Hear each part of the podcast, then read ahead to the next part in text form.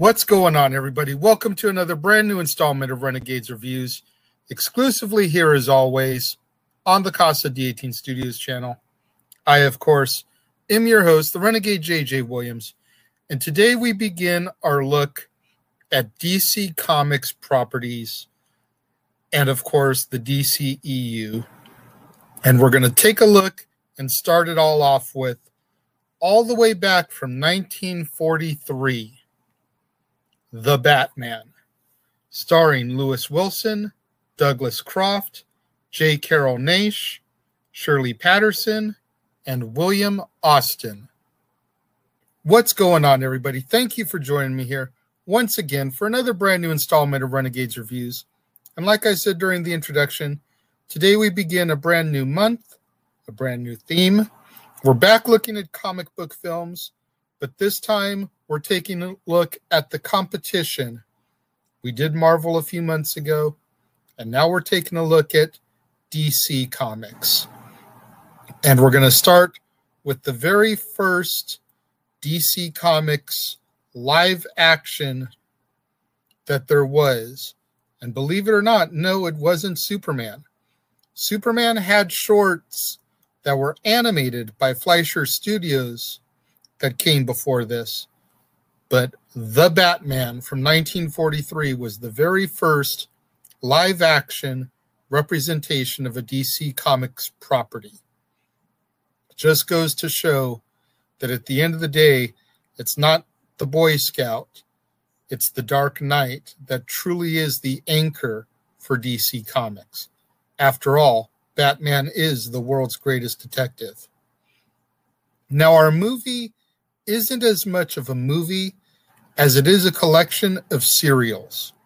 Now, for those of you that don't know what a serial is, maybe you're too young, a serial is like a weekly episodic television episode that was shown in movie theaters prior to the movies of the time. A lot of times you'd go in, you'd pay your money, and you'd see a newsreel with whatever was going on in the world at the time. You'd see a cartoon or two, and you'd see a serial, and then you'd get your feature presentation. So, The Batman was a 15 episode serial that was collected and then released on DVD by Sony Columbia Pictures, originally distributed by Columbia Pictures, which is an interesting tidbit because there's always rumor going around, talk going around about the Walt Disney Company trying to buy Sony so they can get their hands on Spider Man officially for the MCU, Marvel films, etc. Sony, of course, is hesitant to sell to Disney. But if Disney is able to get their hands on Sony slash Columbia, not only will they get Spider Man, they'll get these Batman serials. So they'll actually have DC Comics properties in their archives as well as Marvel. Very, very interesting. I did not know that until I watched these, that these were from Columbia, which is Sony. Anyways, that being said, in this version of Batman, Bruce Wayne and his ward, Dick Grayson, are secret government agents following the Japanese attack on Pearl Harbor. As Batman and Robin, the dynamic duo become aware of a Japanese sabotage ring operating within Gotham City. Bruce's girlfriend, Linda Page, asks Bruce for his help in finding her uncle, Martin Warren, who was abducted by the ring after he was released from prison. We then meet Dr. Tito Daka, and he is the Japanese leader of the ring, with plans to steal Gotham City's radium supply in order to power his invention a handheld ray gun that can dissolve anything it hits by its powerful beam. Daka forces Warren to divulge the location of the vault where the radium is stored and then sends his American henchman along with a zombie that he controls with a microphone via an electronic brain implant to steal the precious metal. Batman discovers the plot and defeats the gang after a terrific battle. Back inside of his secret Batcave, Batman interrogates one of Daka's henchmen, who reveals that the radium was to be taken to the House of the Open Door, which is located in the mostly deserted Little Tokyo section of Gotham City. Batman and Robin infiltrate the gang's lair, which is also Dr. Daka's laboratory, which is hidden inside a still open business, a funhouse ride called the Cave of Horrors. Inside, they find Linda, bound, gagged, and unconscious. After she is rescued by the dynamic duo, Daka transforms her Uncle Warren into one of his zombies and plots the derailment of a heavily laden supply train. Unfortunately for Dr. Daka, his sabotage efforts are once again thwarted by Batman and Robin. Traps and counter traps follow as the dynamic duo continue to foil the plans of Dr. Daka and his henchmen. When Dr. Daka attempts to steal America's victory plans, Batman and Robin are finally victorious. They oversee the capture of Daka's men and finally the destruction of the Japanese agent. As Dr. Daka tries to escape, he ends up falling to his death through his own hidden trap door into a pit of hungry alligators. I have to say, there's there's a lot of goods and there's a lot of bads in this. And I'm going to try not to be overly critical of the bads because you have to keep in mind the sign of the times. One of the main bads is that it was really long, drawn out, and almost boring. There was a lot of repeat dialogue and exposition. And I understand to an extent that that was necessary because back in the day, maybe you end up missing episode three of the serial, but you come back to episode four. So they need to kind of rehash some stuff so that you can get caught up. Whereas the people that have seen every single episode, it's like, wait a minute, they did this last week. Get on with the new stuff each of these episodes averages between about 15 and 18 minutes, with the first one and the last one both being over 20.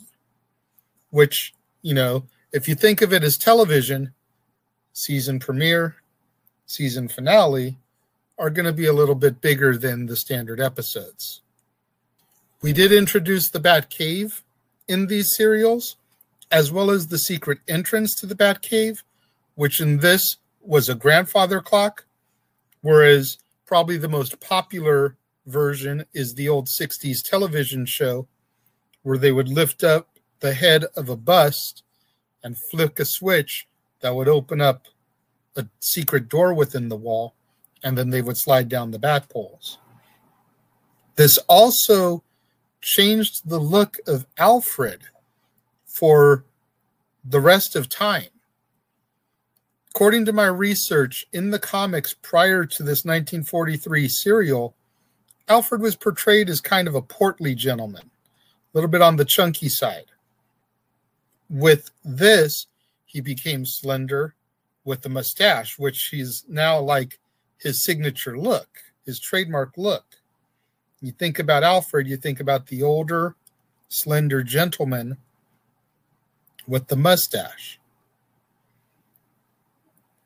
Another interesting tidbit in this is that there was no Batmobile. Alfred drove Batman and Robin around. I'm assuming that way they could easily change clothes in the back between Bruce and Dick and Batman and Robin. Because a lot of times they would have their regular clothes on and their superhero suits underneath their regular suits. So there were quite a few shots in the car where they'd be unbuttoning their shirt buttons and you could see the Batman suit underneath. Like I said, I assume that's why Alfred drove in this one, but it's of note the fact that at no point did you see Bruce and Dick or Batman and Robin driving in this one. Alfred was always the chauffeur. Linda Page is a character I'm not familiar with. I don't know if she existed in the comic books or if she was created for this. That much research I wasn't able to do, I didn't do. I did find it interesting that they went with a more realistic villain. Considering the attack on Pearl Harbor was 1941 and this was 1943, just two years removed of that, they went with the more realistic villain in Dr. Daka, a Japanese agent here within the States, as opposed to going with the Joker, the Riddler, Catwoman, Penguin, any of those characters who may or may not have existed in the comics at that time. And instead, they grounded Batman in this more realistic world and universe. And I kind of dug that.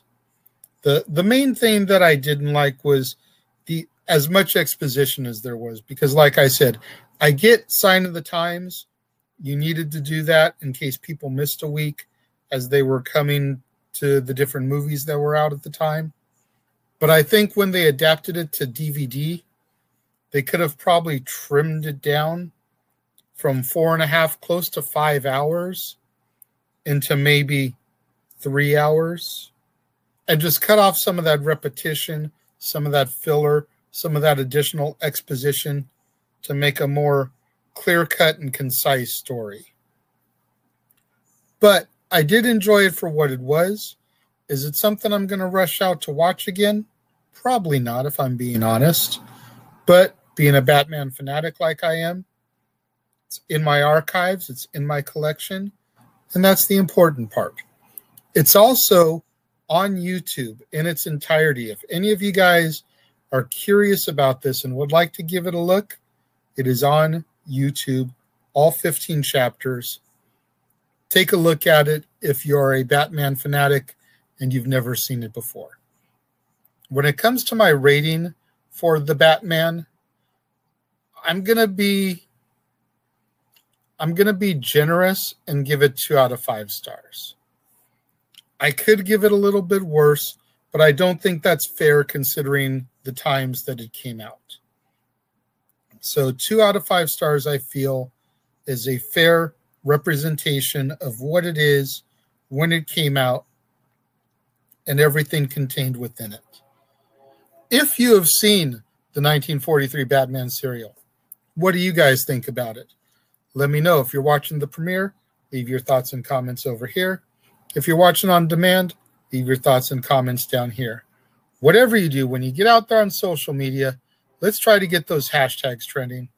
Hashtag Casa D18 Studios, hashtag Renegades Reviews, hashtag Renegade Returns, and of course, the ever popular hashtag Shenanigans. Merchandising. Merchandising? What's that? Merchandising. Come, I'll show you. Merchandising, merchandising, where the real money's made. Make sure you guys tune in tomorrow, right back here on the Casa D18 Studios channel for another brand new installment of Renegades Reviews. When we take a look at the sequel to the 1943 Batman serial, 1949's Batman and Robin starring Robert Lowry, Johnny Duncan, Jane Adams, and Lyle Talbot. You're not going to want to miss out tomorrow. Right back here on the Casa D18 Studios channel. Right back here on another brand new installment of Renegades Reviews. When we take a look at the next chapter in the Batman saga.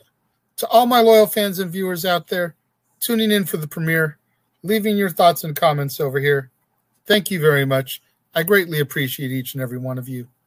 Likewise, all my loyal fans and viewers out there tuning in a little bit later in the day, watching on demand, leaving your thoughts and comments down here.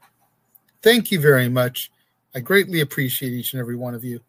I appreciate all my loyal fans and viewers out there that tune in on a regular basis, show me that support, give me those views.